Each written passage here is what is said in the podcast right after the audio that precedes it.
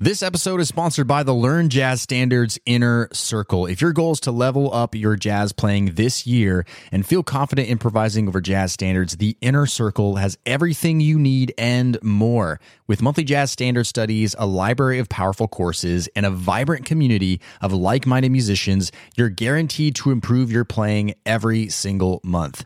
Podcast listeners can get 50% off their first month when you go to ljsinnercircle.com.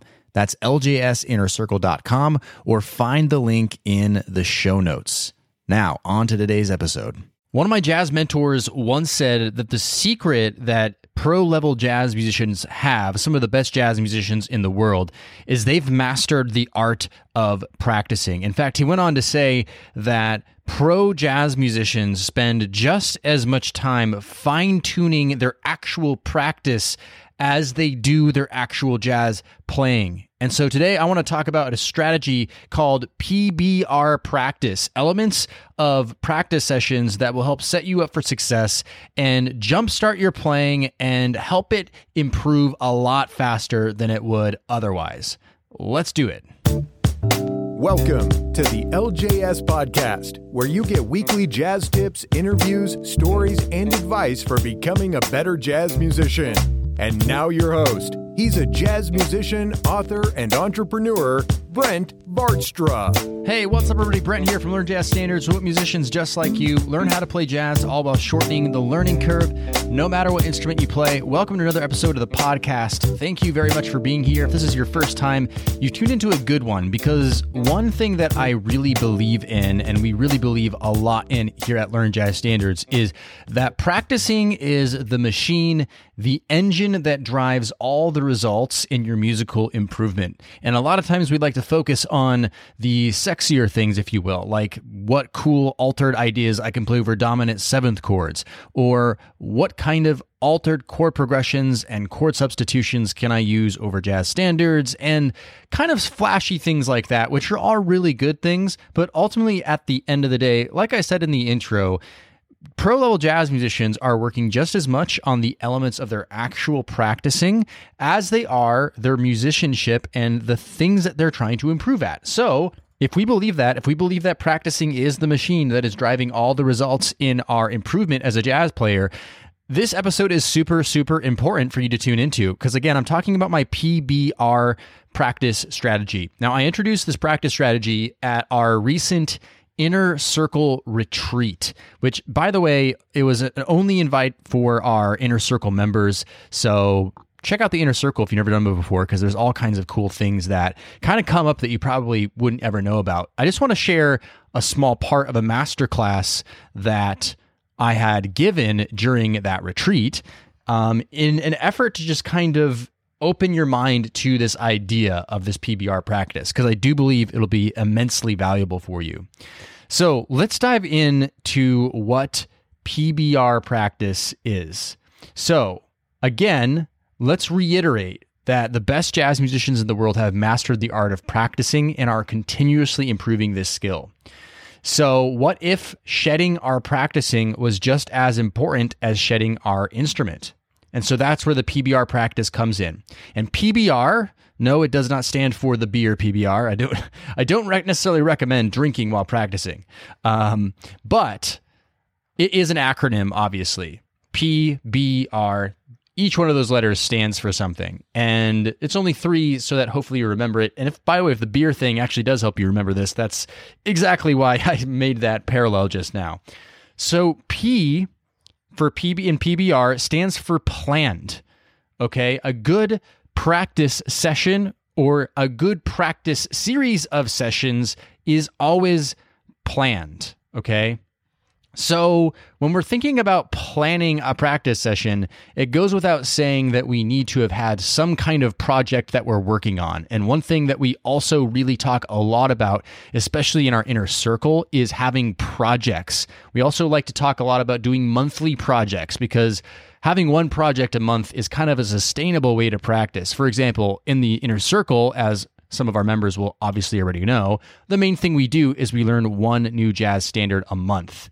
And Of course, there's multiple different things we can do as far as learning that jazz standard outside of the melody and the chord changes. So we need to think a little bit about exactly what we are trying to accomplish, what the task is at hand, whether it's learning a new jazz solo or whatnot. So let's talk about a few different options we have for planning out a practice session and understanding exactly what we should be practicing. So, a couple episodes ago, I talked about the art of taking bad jazz solos, which BAD again was an acronym BAD, stands for brave, audited and directional. And the second part of that was audited. The second letter is audited. Audited means that you're listening back to a recording of your solo and you're asking two questions What did I love and what did I not like about this? Then you're being very specific about what those things are. And then you may pick one of the things that you like to double down on or one of the things that you're not so good at to really focus your attention on, right?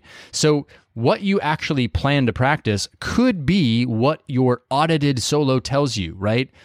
Because at the end of the day, that's really what we constantly want to be doing to improve at jazz quickly is constantly be looking at where our playing stands today from an honest assessment and making a little pivot or a project or some kind of strategy in place that will help us improve upon whatever that thing happens to be that we're either already good at or we need some help in a certain department, such as technique or playing the chord changes, right? So that could be one element of planning. The second element is what we were talking about with the projects. What steps are needed to finish your project? And we'll talk a little bit in a second about how to get granular about that. But we want to think about that. We always want a project going on, and we want to plan in such a way that we are always accomplishing steps that will help us achieve that project. Another thing that we need to consider when planning our practice is how much time do we have to practice? This is something I hear from a lot of people is they don't have enough time to practice and so sometimes that leads them to the conclusion that therefore they cannot improve at their jazz playing or they cannot work on such and such thing because it will take too much time. However, when you plan your practice and you understand how much time you actually do have to practice, suddenly it doesn't matter as much if you only have 30 minutes to practice because all you need to do is adjust your plan so that you will actually improve within those 30 minutes, right? So that is one element of planning. What you're going to practice depends on how much time you have because you probably will only focus on one thing if you have 30 minutes to practice. If you have an hour or more, you may focus on a couple of different things. But if we don't go into the practicing, understanding that element or understanding what we can do with the time we have, probably we're going to end up just noodling and not doing much of anything. And the other element of planning that we can ask ourselves is what are the highest leverage activities that I can possibly do to improve? So, when I say highest leverage, I mean the things that in general will improve your jazz playing the most and things that specific to you will improve your jazz playing the most. So, for example, in general, I 100% guarantee that if you learn one jazz standard a month, or at least are regularly learning jazz standards, you have no choice but to improve because the jazz the jazz standards will teach you everything you know need to know about how to play, and of course they are the contexts in which we improvise. And so the more familiar you are with those contexts, the easier jazz and jazz improvisation and jazz bass lines and jazz comping is going to get over time. So that's a high leverage activity is learning a jazz standard. Okay. Now, on the other side of things, what's a high leverage activity specific to you? So, for example, if you have discovered that, let's say you are a piano player, that when you learn new voicings over top of jazz standards and you really explore things and you learn Bill Evans stuff and you learn Wynton Kelly and you practice your shells, that this really actually helps your improvisation because as you learn a new voicing, a new way to voice lead perhaps from one chord to the next, you can actually see a new way of improvising over top of those chords. It just connects in your brain and it works for you. It it's a, what I like to call light bulb moments. You notice that this particular activity that you do usually yields some kind of result or positive energy when you're practicing. So for you, that would be a high leverage activity. For me, for example, a high leverage activity is composing jazz solos. For some reason, for me, and I don't think it's for some reason, it's for a good reason, and it works for a lot of people, is when I slow the improvisation process down and focus on what I actually would love to do over top of some sets of chord changes somehow it actually seeps into my playing a lot easier later because a, it's confirming what I already know about jazz and jazz language and playing over chord changes. And B, it allows myself to get a little extra creative and stretch in some directions I normally wouldn't. Then I go about memorizing that solo, and that kind of information, the stuff that I've come up with, is more likely to come out in my playing later than simply just learning jazz solos from other people and expecting it to come out just organically that way, right? So for me, a high leverage activity would be composing my own jazz solos. But again, it really depends on what it is for you. And so you want to be thinking about that. And by the way, when you audit your jazz solos, when you find something that you're really good at already that you really like, that could possibly be a high leverage activity. Like I'm really good, for example, at comping.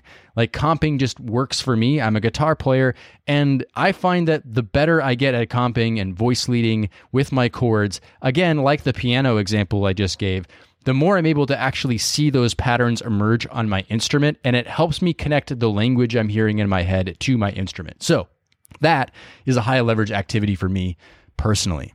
Okay. So again, planning is super important. We want to make sure that our practice sessions are planned. And yes, I do think it's a good idea to plan them ahead of time before you actually practice. I find, for example, just this is have to do with music, but when I'm going about my work week, I have a Google Doc. It has my weekly goals on it where I write down what I want to get done by the end of the week. And then I have a little section that says today and I have bullet points with exactly what I need to do. And this helps me be way more efficient, helps me know that I'm actually accomplishing something. It kind of stimulates the reward centers in my brain. And that planning helps me actually accomplish what I'm doing instead of kind of getting spread out thin and going all over the place and getting lost and wondering if I actually accomplished something or not, or if I need to go deeper into something. So, writing down, obviously, even though it's kind of uh, a tired thing to say, like, everybody says write down your goals and stuff and write down what you do, but it really truly does work. And so I do recommend writing down your planning of your practice sessions if you're someone who does want to take your jazz playing to the next level and believes that practicing is the machine that will reap the musical results for you. Okay, so that's P, that's planned. B in PBR practice stands for batched. B stands for batched. Now, batching is something that we use a lot in our inner circle programs. So, batching the concept is kind of simple here. So, imagine for a second that there's a whole pizza. You've just ordered a whole pizza. It's come to your door. It's sitting on your table. And let's just say you're having a particularly gluttonous moment, right? Or you just plan on eating this whole pizza over the course of, let's say, seven days and you take that piece of that whole pizza and you slice it up into, for example, seven pieces or eight pieces. Now, batching would be like I ate one piece of pizza today, and tomorrow I'll eat the second one, and the third one, and the fourth, fifth, sixth, seventh, eighth, until, of course, I finally have finished that pizza. That's just the simplest way of understanding batching from the foodie's perspective, which is very much so a perspective that uh, I engage in. So, um, again, that's a silly analogy. Why would you make a goal of eating a whole pizza just for the sake of doing it? But again, it's kind of like we were looking at our project that we just talked about. For example, learning a new jazz standard, or learning a solo over top of a jazz standard, or fill in the blank of what kind of project, composing your own jazz solo, for example. Anything that you want to accomplish that you know is a high leverage activity for your jazz playing, you can break that up into pieces. So that practice session number one is a subset that will re- help you reach to your goal. Remember, we talked about in the planning phase that, yeah, we have to know what we're going to do in that very practice session. And so, in that very practice session, it might look like I learn four bars of Hank Mobley solo on the jazz standard This I Dig of You, right? Because you're learning the jazz standard This I Dig of You. So you're not learning the whole solo or half of the solo or any of that, or even the whole one chorus of the solo. You're just learning four bars because the next practice session, you'll learn the next four bars. And then third practice session, you might review the first eight bars. And then you'll move on until eventually you've learned that entire chorus of Hank Mobley's solo, right? So this is what batching is. And I highly recommend implementing this strategy this is what we use in all of our programs because it's proven to work. It's proven once again to stimulate the reward centers of your brain. You're constantly feeling like you're accomplishing something. You constantly feel like you're improving. And indeed, you are actually working towards finishing a project. It's basically one person in our inner circle retreat said it this way basically, it's project management 101. And in a way, if you want to take your jazz playing to the next level and you're serious about this concept of practicing being the engine, then you kind of do have to get more granular on this. You have to get a little bit more focused on the way that you're actually accomplishing your practicing, which is just project management in this case, right? We're batching so that we're able to accomplish a bigger goal. Smaller, to larger. That's the way we grow and we build on our goals that will improve our jazz playing. Okay. So, batching is really a helpful skill that I would encourage you to consider when you are planning and working on your practice sessions. Okay. So, that's P is planned, B is batched, and R is regular. R is regular practice. Okay. So, the goal is not to practice more than you already have time for. I want to say that right up front. In fact, this is one of the first things I say to our inner circle members who join. I always say, hey, just because you joined this fancy, cool jazz membership, right, does not mean that you need to make more time to practice, right? Because the problem here is we're not looking for more practice for the sake of practicing more, because if we practice more, we'll improve faster. What we're looking for instead is sustainable practice. Sustainable practice is much more important because one of the biggest killers of jazz improvement over time is loss of motivation. Once we lose our motivation to pick up our instrument, to practice, to play, to be excited about the genre of jazz, and so on and so forth, that's when, my friends, we hit plateaus. That's when we quit. That's when we don't improve at all. So we're constantly trying to set ourselves up to win every single time in our practice sessions. And so sustainability is far greater than the amount that we're actually practicing. So, what does regular practice and sustainable practice look like? Well, it simply looks like look at the amount of time you have to practice already and stick with what that is. So for example, it let's just say that you have 3 times out of the week to practice, right? And you only have 30 minutes to practice 3 times a week because you have a busy life, busy schedule like many people. So, the most important thing, it's not even as important that you always practice on Monday or Wednesday or Friday. What's more important is that you practiced three times a week, right? And so that might change week to week depending on what your schedule is.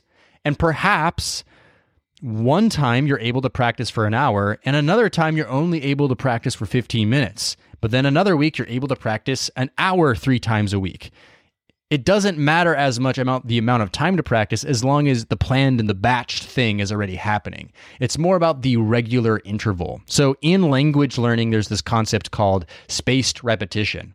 So spaced repetition is kind of plays out like this. You hear a new piece of vocabulary, a word, and you'll practice it for a little bit, but then you may not practice or hear it again for another 10 minutes, but it'll come back to you and you go like, "Oh, that's right." Basically, you're jogging your memory. And then maybe it'll be like a day since you've heard that word.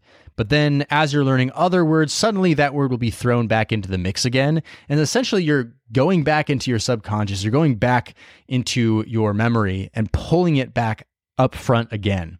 And it's this that helps create a long-term memorization or understanding of a new piece of vocabulary. And so, similarly, when we're practicing regularly and sustainably, that's kind of what's happening. It's like, yes, we're not practicing for an hour or two hours at a time. We might be practicing for 30 minutes, but the thing that we're practicing in those 30 minutes, as long as we're hitting it again or building upon that in a somewhat regular interval, then we are bringing that constantly to the forefront. We're more likely to have these ideas come out organically in our solos, improve our technique, all the things that we need to do to become better musicians and certainly better jazz musicians. So, regular practice is the most important thing. And I want to emphasize one th- other thing with this is I kind of insinuated here that we don't need to get super legalistic about when we're practicing and how we're practicing. We don't have to get like super in the weeds of like, I have to practice on Saturday from 2 p.m. to 3 p.m. If that works for you, that's totally fine. I personally, for myself, find that the more rules I create for myself, the worse I feel when I break those rules. And so that's why I, I like the idea more of this regular practice and perhaps committing to the amount of times per week you would practice, right? Of course, being realistic about what that could be. Then actually saying, I have to practice on this day at this time. Because if we're again setting our practicing up for failure or setting ourselves up to feel demotivated that we weren't able to accomplish something, then we're not helping ourselves out with the psychological side of practicing. Okay. So, in totality, we have P is planned practice, B is batched practice, and R is regular practice. Now, again, this is pretty high level stuff here, right? It's pretty high level stuff. We could get way more in the weeds, and again, in our inner circle retreat, we did get super, super. I mean, it was probably the, it was probably the most nerdy event about jazz practicing that's ever existed. It was like a ton of fun. And so we're not going to go into the weeds on that with this particular podcast episode. But if you're thinking about your practicing going forward with the PBR method, planned, batched, and regular, it's going to set your practicing up for far more success than perhaps you are experiencing right now. Again, this long term vision of practicing this way, and I'm, when I say long term, I mean Start with three months of practicing this way, and then see if you can do six months of practicing this way, and then see if you can do one year of practicing this way. And then at that one year mark, look back, perhaps listen to a recording of yourself now and then later, and I have a feeling that you're going to hear some serious better results because you spent time fine tuning the machine that is generating musical results for you, which is your practicing.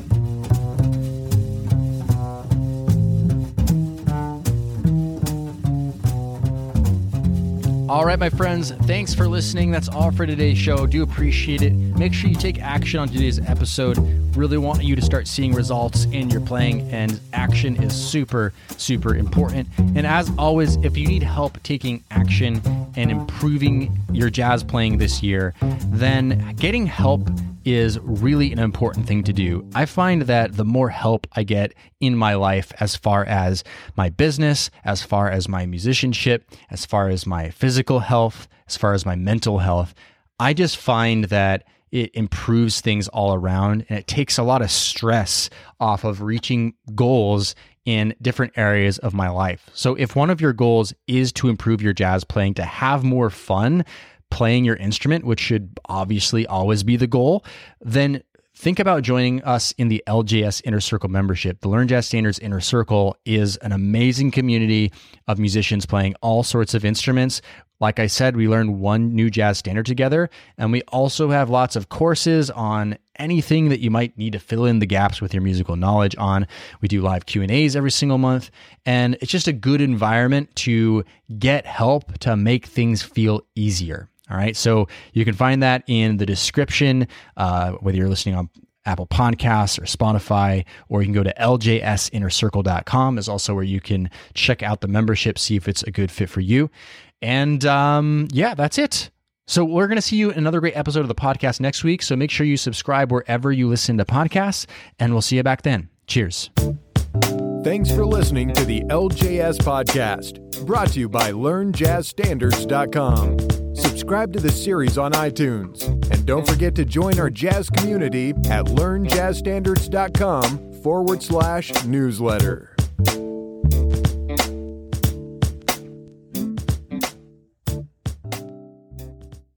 Hey, podcast listener, would you like to ask me a jazz question and get it answered here on the show? Then go to learnjazzstandards.com forward slash ask. That's learnjazzstandards.com forward slash ask. I look forward to hearing your question and answering it on a future podcast episode. Learnjazzstandards.com forward slash ask or find the link in today's show notes.